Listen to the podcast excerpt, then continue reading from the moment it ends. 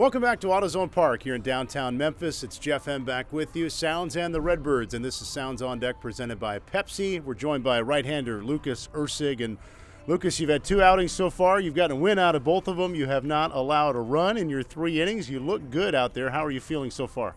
I'm feeling more and more comfortable with each outing. You know, I, I spent a lot of time this offseason just trying to um, you know, work on the little things, trying to be more consistent down the mound, kind of like in, in, in, past off seasons. But uh, for the most part, I'm just trying to go out there, compete, and you know, be, you know, a presence on the mound and make make the hitter feel like I'm I'm you know on top of them. So we talked a lot last year about your roots as a position player, and then the transition to two way, and you were you were loving last year because it was your first full season as a pitcher. So how much more comfortable was this off season, and then getting some time in big league camp?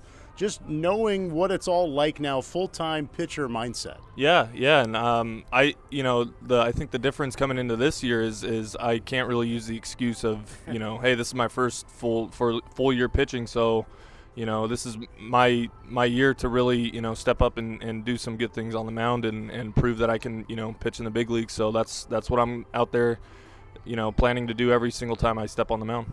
You re-signed with the Brewers. Uh, what went into that decision for you? And you know, you're back with the only organization you've ever known in pro ball. Yeah, no, I, I definitely love the Brewers. I you know I've always been the uh, the guy that when I you know first got drafted, I wanted to be a Brewer my whole career, and uh, that that definitely played a big role in, in me signing back with the Brewers. You know, I the uh, the thought of you know entering the free agency market market and seeing if there would be a possibility to you know maybe do the two way thing was in the back of my mind, but not really. It wasn't like I was really focused on doing that. Um, you know, I just think you know having the comfortability with the with the organization, with the coaching staff, with you know my teammates, and and you know seeing some familiar faces definitely also played a role in that. I'm curious too. You've got the familiarity part with the Brewers, but I just remember a lot of conversations with with guys who were new last year, like Jason Alexander and some others who came on and felt like the Brewers really opened their eyes to adjustments with their pitches or something that would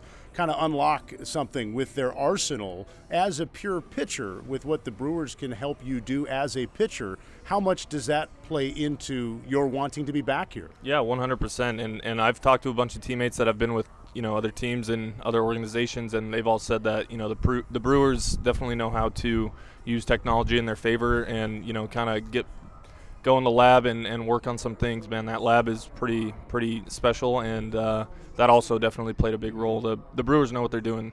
I remember last year you said you you've always felt like your changeup was decent.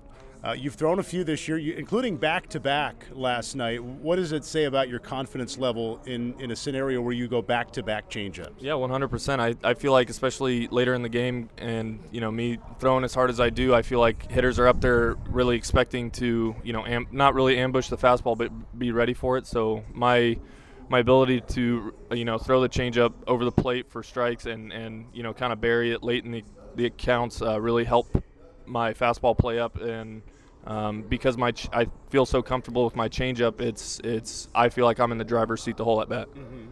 You mentioned the offseason and trying to tweak the little things. Can you describe a couple of things that were top of mind for you to have ready coming into a big league camp this year? Yeah, I think I mean for the for the biggest main reason um, for me trying to be consistent down the mound is is honestly just getting away from trying to do too many things right on the mound instead of just being an athlete. You know, I was being an infielder put me in so many um, positions where I just had to make the play and not really rely on mechanics or or you know putting myself in the in the best position. So I kind of re- went back to you know just being an athlete on the mound and and just you know trying to execute without really thinking. Mm-hmm.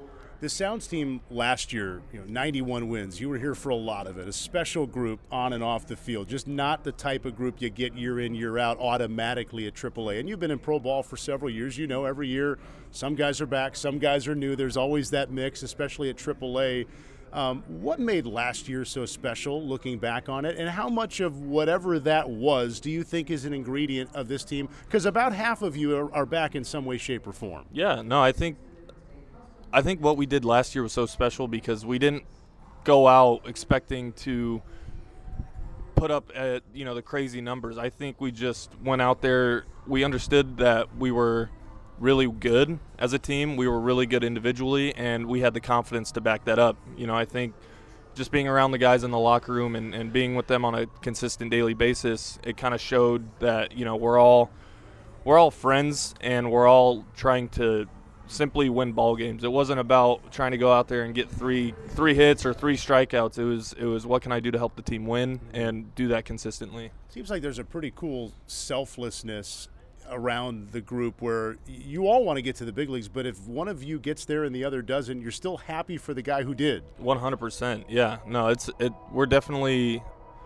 a family. Like it, it, definitely seems like those are my you know brothers out there, and and you know I think the game of baseball is is really cool. I get to call this my my job and my career, but more than that, you just you develop a brotherhood with a lot of these guys, and and those brothership or those uh, those friendships and those the you know that camaraderie that you you you know accumulate over over your the span of your career career even goes into you know your post career and, and just having you know guys phone numbers in, in your phone and anytime you need to talk to them or about anything in life um, it's just it's it's really cool it's been fun to watch you so far. Keep it going. Thanks for your time. Thank you very much. Appreciate all right it. lucas Erceg this has been sounds on deck presented by pepsi. Stay tuned. The lineups and first pitch are coming up next